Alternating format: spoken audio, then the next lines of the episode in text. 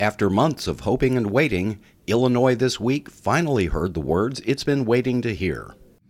If these trends continue, and we expect them to, then on Monday, February 28th, we will lift the indoor mask requirement for the state of Illinois.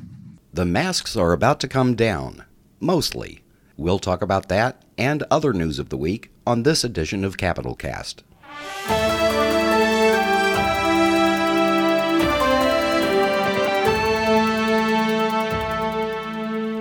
Hello and welcome to Capital Cast, a regular production of Capital News Illinois. I'm Peter Hancock. On September 3rd of last year, Governor J.B. Pritzker reissued a statewide indoor mask mandate. That was in response to the Delta variant surge of COVID-19 cases. Just a few weeks later, another variant called Omicron hit the state, and cases spiked through the roof. Now the Omicron variant is fading away almost as fast as it came. Cases and hospitalizations are on the decline, and Pritzker says if the trends continue, the masks can come down in just a couple of weeks, in most places. But there's one big exception that still has some Illinoisans frustrated. The equation for schools just looks different right now than it does for the general population. Schools need a little more time for community infection rates to drop, for our youngest learners to become vaccine eligible, and for more parents to get their kids vaccinated. Joining Pritzker for the announcement was Dr. Ngozi Ezike, director of the Illinois Department of Public Health. And at times, it sounded like she was striking a slightly different tone than Pritzker, but we also heard her say something we hadn't heard before. Your actions that you've already taken have helped to reduce the amount of virus circulating, and it absolutely has saved lives. But be clear that COVID is not gone, and it won't be gone on February 28th. So we're going to continue to find ways to live with the virus. Joining me here to talk about that is our State House Bureau Chief, Jerry Nowicki. So, Jerry, we've been through epidemics and even pandemics before, polio, swine flu, Ebola, even AIDS. Eventually, they all kind of go away or at least fade into the background. And I think at the beginning, we all expected that to happen with COVID. Now there seems to be a sense of resignation that this is not going away, at least not anytime soon. And now we have to learn how to live with it. Is that what you're hearing out of the administration? Well, H1N1's still around, the swine flu and stuff like that. They become less prevalent because we gain the natural immunities to them. And that's kind of was the general gist of where we were at with the announcement this week. Another thing to note is the masks will still be required in medical settings and congregate living for settings, daycares, school buses, public transportation and all that. Airplanes, Amtrak, all of that. So the general idea there, and the governor said, we're at a different place with schools, is because we still don't know what mutations this virus will take, whether the just sheer number of people who got infected in the most recent Omicron wave. I think Dr. Emily Landon from the University of Chicago alluded to it. She said, there's a bump in immunity surging now, not only because of the vaccine, but because a lot of people got the Omicron variant. So we're seeing the hospitalizations go down, and that's why we're at where we're at, able to lift this mask mandate in the public settings. Okay, and on the subject of schools, of course, late last week, Friday afternoon of last week, a judge here in Springfield issued a temporary restraining order about mask mandates and vaccine mandates in public schools. It only applied to the 170 or so districts that were named in the lawsuit, and we're now waiting to hear from the 4th District Court of Appeals about whether they will overturn that or put a stay on the order. What's been the reaction to the fact that they're still having have mask mandates in schools, at least in the ones not named in that lawsuit? There's a lot of parents who are just kind of done with it.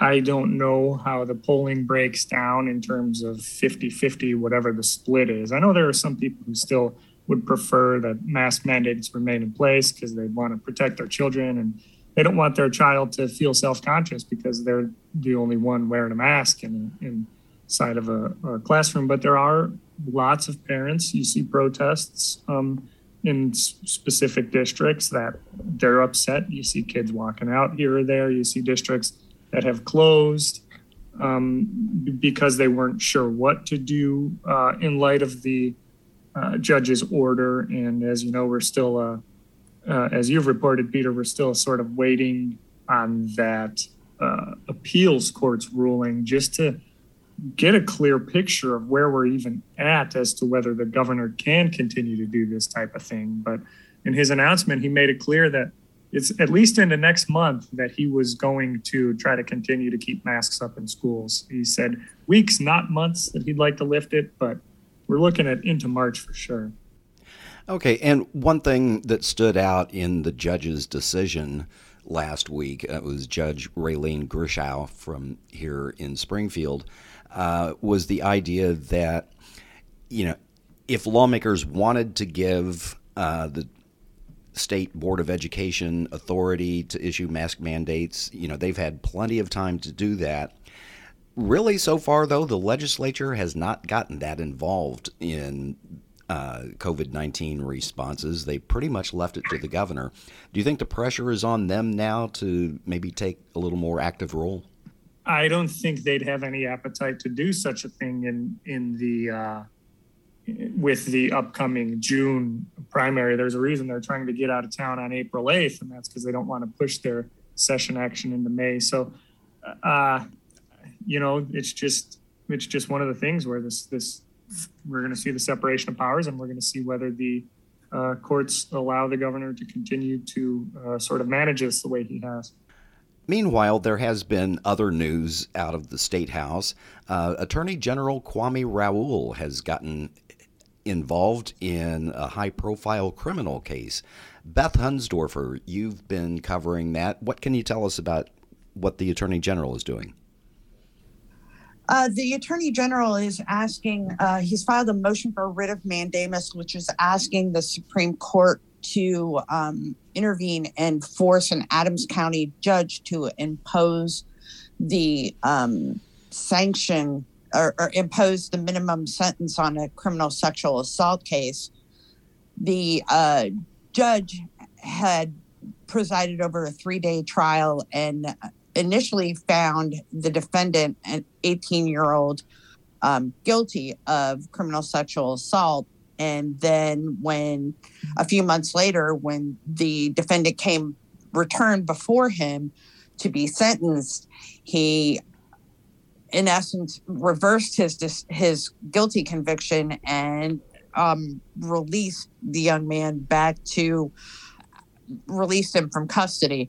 So the AG is asking the Supreme Court to intervene and basically issue an order to have the defendant jailed for 4 to 15 years as it's written in the Illinois statutes. Okay, and to clarify, writ of mandamus, they're actually fairly rare. Judge that I used to cover once called them the ancient writs. It's basically an order to a government official to do something they are required to do by law, or not to do something they are prohibited from doing by law. Right. It's a way of forcing the hand of government officials.